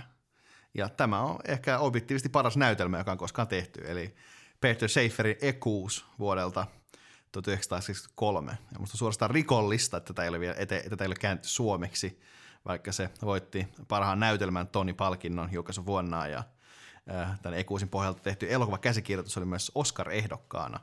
Toki ymmärrän, että näytelmien suomentaminen ei välttämättä ole kaikkein paras bisnes, mutta jos nyt joku kuulisi tämän ja suomentaisi tämän, niin olisi kyllä kova kulttuuriteko. Mutta tämän näytelmän keskiössä on psykiatri Paul Dysart ja tämän potilas Alan Strang – joka on sokaissut kuusi hevosta metallipiikillä eräänä yönä talleilla, eli nyt sinne tökkinyt näiltä silmät puhki. Ja tämä Dysart yrittää niin erilaisilla keinoilla psykiatrina päästä perille niin Alanin tarkoitusperistä. Ja sitten paljastaa tämän pohjalta tämmöisen niin uskonnollis-eroottisen kiinnostuksen hevosiin, joka manifestoi tämmöisessä väkivaltaisessa ekuushevosjumaluudessa. Jää lähtökohta. No, kuulostaa kyllä niin bonkers kamalta, että jatka toki. Joo, että tavallaan mä ajattelin, että jos, jos tulhun kutsukuvaa uskonnollisen hulluuden tämmöistä niin älyllistä puolta, niin Ekuus taas kuvaa sen niin emotionaalista puolta. Ja mä haluaisin tässä kohtaa myös heittää, että tätä, tätä samaa ehkä että emotionaalista puolta edustaa myös Yukio Mishiman Kultainen temppeli, jossa munkkioppilas kehittää vähän tämmöisen samanlaisen ongelmallisen suhteen tämmöisen kultaisen temppeliin, jossa hän opiskelee. Ja se on toki ihan hyvä kirja, siis voin suositella myös sitä, kuten myös muitakin Mishiman kirjoja, mutta Ekuus on sen sijaan aivan uskomattoman briljantti. Se, on, se, miten tässä näytelmässä käsitellään niin neuroottisuuden, intohimon, kauhu ja ekstaasin tuntemuksia niin yhdessä uskonnollisen kanssa on jotenkin nerokasta, että se on erotettu tämmöistä niin tavallisesta äh, uskonnollisuudesta tuomalla tähän tämä niin hevosjumaluus tähän tilalle. Ja tässä on tavallaan niin kuin, äh, psykiatrielementti, että Alanin kiinnostus hevosiin kumpuaa niiden tavallaan voimasta ja kauneudesta, joka on yhdistetty hänen äitinsä opettamaan tämmöisen tiukan linjan kristinuskoon ja erityisesti raamatun väkivaltaisiin kohtiin. Et tallipoikana hän käy ratsastamassa alasti öisin ekuusilla, joka on siis Nugget-niminen hevonen, joka tuhoaa kaikki viholliset, jonka kanssa hän voi ratsastajana olla metafyysisesti yhtä. Ja tässä niin kuin tavallaan on sellaista väkevää elämistä, mikä vaikuttaa ulkopuolesta täysin sekopäiseltä. Ja tavallaan niin kuin käydessään keskusteluja Ananin kanssa, niin tämä Dysart alkaa pohtia, että onko tämä niin sanottu parantaminen, jota hän on tekemässä, niin kuin edes mitenkään järkevää tai mitenkään niin kuin oikein. Ja niin kuin, et, mä en nyt oikeastaan osaa muotoilla paremmin kuin Schaefer itse, joka kirjoittaa Dysartille aivan briljantin loppumonologin, jonka mä suomensin tähän tätä varten. Ja se kuuluu seuraavasti. Selvä, otan tämän pois. Hän vapautuu hulluudestaan. Mitä sitten? Hän tuntee itsensä hyväksyttäväksi. Mitä sitten? Ajatteletko, että tällaiset tuntemukset voi vain laittaa uudelleen kiinni, niin kuin laastarin? Kiinni asioihin, jotka me valitsemme. Katso häntä. Tahtoni voisi olla tehdä tästä pojasta harras aviomies, välittävä kansalainen, abstraktin ja yhdistävä Jumalan palvoja. Saavutukseni kuitenkin todennäköisemmin tekee hänestä aaveen. Anna kun kerron tarkasti, mitä aion tehdä hänelle. Parannan ihottuman hänen kehossaan – Pyyhin pois haavat, jotka lentävät hevosen harjat viilsivät hänen mieleensä. Kun se on tehty, istutan hänet kivalle miniskootterille ja lähetän hänet kurvailemaan normaaliin maailmaan, missä eläimiä kohdellaan kunnollisesti. Tappamalla sukupuuttoon, laittamalla vetojuhdaksi tai sidottuna koko elämänsä hämärässä valossa vai ruokittavana. Annan hänelle hyvän normaalin maailman, missä olemme sidottuja niiden vieressä, räpyttelemässä läpi öiden katotisateen, tykittäessä loputtomasti kutistuvia päitämme – Vien pois hänen hahaan kenttänsä ja anna hänelle normaaleja paikkoja ekstaasiin. Monikaistaisille moottoriteille, jotka kulkevat kaupunkien sisälmisten läpi. Sammutan paikan kokonaan, jopa paikan idean. Hän ravaa kesysti metallisella ponillaan läpi betonisen illan ja yhden asian lupaan sinulle. Hän ei enää koskaan koske Turkkia. Jos hänellä on yhtään onnea, hänen sukukalleutensa tulevat tuntumaan yhtä muovisilta kuin se tehtaan tuotteet, jonne hänet lähes varmasti lähetetään. Kuka tietää, Ehkä hän jopa oppii näkemään seksi huvittavana, virnistyttävän hauskana, pienen mudahduksen hauskana, tallottuna ja salavihkaisena ja täysin kontrollissa. Toivottavasti hän ei löydä haarukastaan muuta kuin hyväksyttävää lihaa. Epäilen kuitenkin. Niin paljon intohimoa. Intohimo, näethän, on sellaista, jonka lääkäri voi tuhota. Sitä ei voi luoda. Sinä et enää tule laukkaamaan alan and scene. Siinä.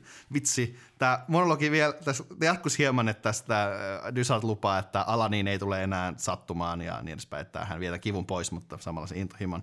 Ja tavallaan sitten vielä Dysart pohtii vähän omia eksistentiaalisia juttuja, että no, mitä, mitä mä teen mun elämällä, kun mä vien, teen tällaista. Äh, ja tässä jotenkin tavallaan niin kuin ihastuttavista, täällä jotenkin äh, niin kuin saavutaan tässä monologissa, tässä mun näytelmässä tämmöinen niin kuin emotionaalisen transcendenssin, jotenkin niin kuin tuonpuoleisuuden ja väkevän jotenkin ei-maailmallisuuden kohtaaminen jotenkin tämmöisessä niin kuin emotionaalisessa mielessä. Että sitä on tosi vaikea kuvata. Mä haluaisin nähdä millään tosi mielelläni näyttämöllä, että se jotenkin välittyy jo tästä käsikirjoituksesta, että millaista, millainen tavallaan se niissä kohtauksissa kuvataan tämän Alanin tavallaan kohtaamisen Ekuusin kanssa ja tavallaan jotenkin niitä sen pohdintoja jossain sen makkarissa, missä on koronut Jeesuksen kuvan, se on iso hevos, hevosen kuva, mikä tuijottaa sitä ja niin edespäin. Ai vitsi. Aleksi, sano jotain. On what wow vitsi mitä, vitsi mitä kamaa. No, mutta oli kyllä oli briljantisti luettu ja ihan niin kuin hyvin käänsit tämän pätkän. Tässäkin on niin kuin paljon jotenkin mihinkä tarttu, että toki niin kuin voisi ylipäänsä puhua niin kuin tavallaan siitä, no, että niin kuin mikä sitten on normaalia, että tässä niin kuin just mihinkä tämä tämä Dysart tämän Alanin parantaisi, niin se vaikuttaa aivan niin kuin täysin niin kuin patologiselta.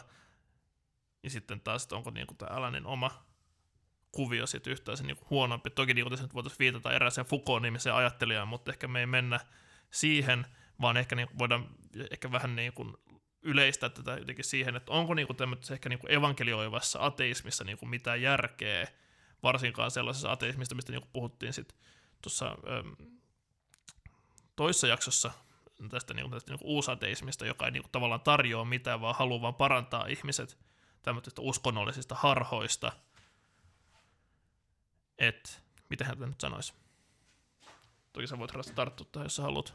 No ehkä mä itse että tässä niin on ehkä kyse tavallaan jotenkin öö, siitä tavallaan niin järjen tavallaan niin kastroivasta voimasta, että tavallaan viedään jotenkin kaikki tämmöinen niin ilo ja tavallaan se, se että kuvaa niin tosi vasta niin tehokkuusajattelun ja tavallaan vaikka musta on aina hienompia tavallaan, jos Zizek pitää mainita joka, joka meidän jaksossa, niin kuinka Zizek puhuu siitä, että ainoat todelliset hedonistit on niin kuin tupakoijat. Ja ne, ne, ne jotka vetää kovia huumeita. Niin, koska ne, ja ne on molemmat tavallaan asioita, mitkä, mitkä me nähdään niin kuin yhteiskunnan tavallaan täysin järjettöminä. Tupakoinnista ei mitään hyötyä kenellekään, siitä vaan haittaa ja niin edespäin.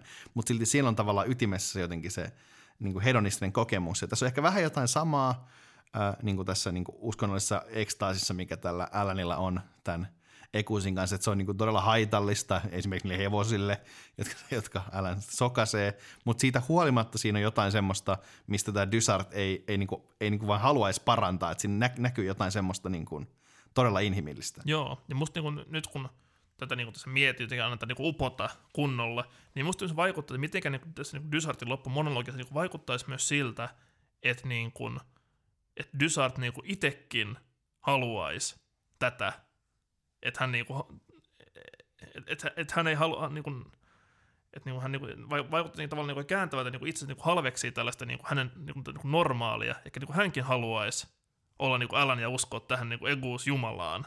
No siinä on kyllä vähän semmoinen, sitten tulee sitten viimeisen, kun lukee sitä, niitä viimeisiä kohtauksia, missä, missä nämä niin kuin, äh, tavallaan niin kuin larppaa tätä niin kuin, uskonnollista kokemusta, niin kyllä tulee se fiilis, että no en tietenkään tiedä mitä Seifer itse tarkoitti, mutta semmoinen fiilis, että, että Dysart on tässä niin kuin, ehkä psykiatrin vähän liian messissä nyt tässä, mutta, mutta niin kuin ihan ymmärrettävää, se on kirjoittu. Itse, itsekin oli silleen, että tämä kuulostaa kyllä oikeastaan, että jos joku laittaisi mulle sen vanhan meemi, että do you wanna hear about my religion, ja sitten laittaisi tämä kirja, I'm interested. Kyllä tässä niinku, kaikki hyvää meininkiä. Mm, kyllä, mutta ehkä just tässä on niinku jotain, mikä on todella myös hyvää, niin kuin filosofiassa pitää mielessä, että usein varsinkin analyyttisessä traditiossa mennään tosi niin kuin hyperrationaaliselle kelalle, mutta sitten ehkä varsinkin kun puhutaan uskonnosta ja juuri silloin, niin on myös hyvä tunnustaa se, että, että, että se myös samalla vaarassa niin tehdä siitä tosi steriiliä siitä itse ilmiöstä – ja aina kun puhutaan niin eksistentiaalisesti merkittävistä kysymyksistä, niin pitää niin kuin ehkä niin kuin myös miettiä, että onko niin kuin otettava tämmöinen niin kuin, niin kuin riittävä etäisyys tutkimuskohteeseen, jotta sitten tutkimuskohdetta itsessään ei niin kuin, sitten pilata. Et eräskin ihminen tässä sanoi tosi hyvin, että, niin kuin, että eihän, eihän voisi opiskella teologiaa, koska se pilaisi täysin hänen niin kuin, oman hengellisen hengellisyytensä. Se on kyllä tuttu, tuttu, tuttu virsi. Mutta tota, joo, eh, eh, ehkä lähdetään tästä. Tästä on paljon kiinnostavia asioita myös pohtia niin kuin mielenterveyden ja uskonnollisuuden suhdetta, mutta ehkä ei mennä siihen, vaan mennään viimeiseen kohtaan.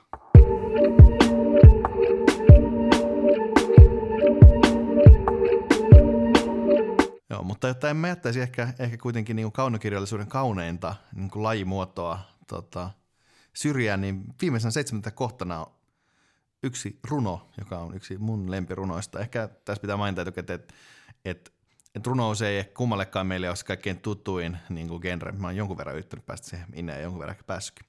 Mutta äh, seitsemäs kohta on äh, Katri Valan runo Rukous äh, kokoelmasta Kaukainen puutarha vuodelta 1924. Tämä on myös aina suomalainen tota, teos, joka tässä listalla löytyy, että me ollaan ollut hyvin internationaaleja mutta ehkä rukous ehkä puhuu jotenkin vähän samalla, samalla samanlaista kokemuksesta kuin ekuus, mutta ilman sitä hevosten sokaisua ja all that jazz. Ää, niin tota, mutta ehkä tähän ihan ensi alkuun mä voisin vaan niin kuin, lukea tämän runo. Olen vain pieni liekki, joka hiljaa on lepattanut kaukana ja odottanut. Nyt en tyydy siihen enää. Tahdon leimuta. Tahdon palaa korkeana. Vain päivän ja yön. Loppukoon kaikki sen jälkeen, kunhan ruumiini on ollut tuli, jonka lieskat ovat taivasta hiponeet, suurina, kauhistuttavina, ihanina. Palaa tahdon, palaa, palaa. Tuhlata vuosien voiman silmänräpäyksessä. Vain päivän ja yön, Jumala. En vuosia, joita kahleina hautaan laahataan, en tasaista pitkää elämää rukoille, vaan yötä ja päivää korkeana tulipatsaana. Jumala, Jumala. Ai että, siinä on kyllä numinöösiä kerrakseen. Ja tota, oikeastaan tämä loppujakso voidaan oikeastaan lähinnä katua sitä, että me ei olla kuunneltu äikään runoanalyysi tunneilla, koska mä haluaisin puhua tästä vaikka mitä, mutta mä en tiedä riittääkö mun niin kuin taidot tähän ihan. Minkälaisia fiiliksiä sulla Aleksi tämä runo herättää? Mulla on aivan samat fiilikset, että, että, niin kuin, että herättää niin kuin tosi isoja tunteita, mitä niin kuin oikein niin kuin osaa sanoiksi pukea. Mutta ehkä koska me kuitenkin halutaan niin olla myös yleissivistävä, yleissivistävä podcast, niin myös puhuisi, voin myös sanoa, että kyllä, kyllä harmittaa, että no äidin, äidinkielen tunneilla kuunnellut lukiossa. Että mä en ole kuitenkaan opiskellut lukiossa pakollisia kursseja enempää filosofiaa eikä uskontoa, ja ne on voinut aivan hyvin myöhemminkin ö, ottaa haltuun, mutta äidinkieli on kyllä semmoinen asia, että voisinko sanoa, jos joku lukioikäinen kuuntelee, tai joku ihminen, jolla on vaikka lukioikäisiä, lukioikäistä jälkikasvua tai kasvatettavia, niin kyllä niin kuin äidinkielen opiskelu on parasta, mitä humanisti voi lukiossa tehdä. No se on kyllä aivan totta. Mä, mä itse mietin tätä, tätä, tätä runoa, että jos tämä on niin kuin puhutellut mua jo jotenkin pitkään, niin kuitenkin, että ehkä, ehkä tämä on nyt se eh, uskonnon subjektiivinen elementti, mitä, mistä ei oikein saa otetta, mutta ehkä se liittyy tavallaan tässä kohtaa niin kuin intensiteetin kuvaukseen, mikä on jotenkin eh, todella vaikeaa ja haastavaa niin kuitenkin semmoisen kliinisessä akateemisessa – tekstissä. Et it, ehkä itse vertaisin tätä, äh, nyt tulee seuraavaksi äh, huonoin kirja, jota mä suosittelen tässä tota, tämän podcastin aikana, äh, Jack Kerouakin tota, Matkalla kirjaan, joka on suurimmaksi ihan hirveätä tervajuontia, mutta siinä on muutama aivan uskomattoman briljantti kuvaus tämmöisestä niin jotenkin sekulaarista ekstaasin kokemuksesta, jotka liittyy esimerkiksi siihen, että he ajaa aivan laittoman kovaa autolla niin kuin moottoritiellä ja sitten sitä kuvaillaan semmoisella tavalla, mistä mä en niin oikein saa – niin otetta, että minkä takia se on niin hienosti tehty. Et, et, et, tässä täysin, toki täytyy sanoa, että täysin väärin, että Kero kirjoitti jotain niin hyvää, kun se oli täysin mulkku. Mutta tavallaan, niin kuin, ja se kirja on muutenkin, ei, ei ole super hyvä, mutta ne muutamat kohdat on siinä aivan uskomattomia. Ja tavallaan niin kuin se, ehkä se intensiteetin kuvaus on se, mikä jotenkin auttaisi niin kuin filosofina ymmärtämään se, että mistä niin kuin tavallaan niin kuin syvällisessä uskonnollisessa kokemuksessa kyse. Joo, ja ehkä nyt tässä niin, niin runoa luin uudestaan, niin myös niin kuin ehkä asia, mitä sitä voisi puhua, olisi niin tämmöinen niin uskonnollisuuden vahva niin kehollisuus. Että se ei ole niin kuin jotenkin tällaista ehkä kartesiolaisista tai jotain niin kuin mielen sisäistä, vaan vahvasti niin kuin tosi intensiivinen niin kuin kehollinen kokemus, minkä niin tässä nyt on musta niin kuin, niin kuin tuli tematiikka viittaa tässä hyvin vahvasti. Ja tässä niin kuin, toki olisi helppo lähteä viittaamaan ranskalaisiin ajattelijoihin, joita me ei olla luettu, niin me, mä, mä en ala tekemään sitä. Mutta ehkä myös niin kuin, voi jättää vain ilman niin ehdotuksiksi, että ehkä niin kuin myös niin kuin, kehollisuuden filosofia on jotain, mitä uskonnon filosofiassa ollaan ehkä vähän laiminlyöty. No se on ihan totta. Ja siis niin kuin, ylipäänsä niin kuin, musta tuntuu, tämän koko jaksonkin pointti on osaltaan se niin kuin vähän kyseenalaistaa sitä, mitä me ollaan ehkä muutenkin vähän tehty, sitä semmoista niin kuin, kuvausta uskonnosta, jota uskonnon filosofia yleensä rakentaa. Että et se on sellainen melko aika usein standardi uskomusjärjestelmä, johon ihminen sitoutuu tai ei sitoudu episteemisesti. Joka on totta tai ei ole totta. Niin, että se, ja sitten se ei kuitenkaan niin oikeastaan kuvaa uskontoa melkein millään tavalla, että tavallaan niin kuin, kyllä kaikki ne ihmiset, jotka mä oon tavannut, jotka mä niin kuin, niin kuin hahmotan jotenkin uskonnollisiksi tai niin kuin syvästi uskonnollisiksi, niin on ollut en, en, enemmän, enemmän lähempänä niin kuin jotenkin näiden, näiden niin kuin kirjojen kuvausta kuin se, mitä, mitä mä oon lukenut uskonnon tieteen kirjasta tai filosofian opuksista. Näinpä. Mutta sitten myös just, että tässä niin kuin, kaunokirjallisuus, kaunokirjallisuus voi tarjota just niin kuin hyvän peilin niin kuin omalle filosofiselle pohdinnalle.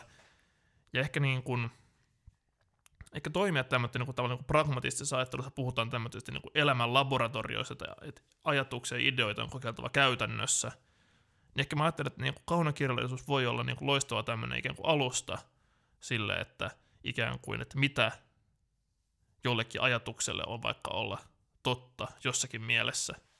Ikään kuin jollain tosi syvällä tavalla niin kuin saada otteen siitä, että mitä jokin ajatus on niin kuin elämään tuotuna, ja että onko se niin kuin hyvä, onko se kaunista. Joo, tämä on ihan totta, että tavallaan toki niin kuin nimenomaan, että niin kuin tämmöinen niin kuin, tietynlainen dialektisuus on tosi tärkeää. Kyllä niin filosofiakin nyt, nyt kuitenkin sitä opiskelijana sanoo tosi monia hyviä juttuja, jotka liittyy nimenomaan sitten taas siihen, miten niin kuin käsitteellistetään sitä niin kuin eettisyyttä ja tota, esteettisyyttä ja järkevyyttä, joka myös toki on uskonnollisuuden elementtejä, mutta sitten tavallaan se jotenkin se, ää, Aleksi Inho aina, kun aina esimerkiksi sanoi, että se, se, joku muu, se tavallaan se Gans Andere, tavallaan se kokemus jostain, niin, kuin, niin se jää yleensä vähän niin kuin jotenkin varjoon siinä ja sitten totta kai kun siitä ei, siitä se on vähän juttu, mistä ei ole tarkoituskaan saada otetta, niin sitten tavallaan se, että sitä voidaan käsitellä tällä tavalla – niin on, on tosi kiinnostavaa. Toki mutta tässä vaiheessa myös sanoa huomatta, että toki me ollaan, me ollaan valittu vähän tosi eksta, tai mä oon valinnut vähän ekstaattisia esimerkkejä uskonnollisuudesta. Et toki niin kuin myös semmoisia niin hiljaisen uskonnollisuuden kuvauksia löytyy kaanokirjallisuudesta tosi paljon, äh, mutta mut nämä on jotenkin ehkä helpompia, kun niissä on se näkyvä tavallaan jotenkin paloja, tuli ja kahleita tai halta raata hauta asti. Mut joo. Ehkä, ehkä, ehkä tämä kuvaa vaan sun espoolaista mielenlaatua vahvasti.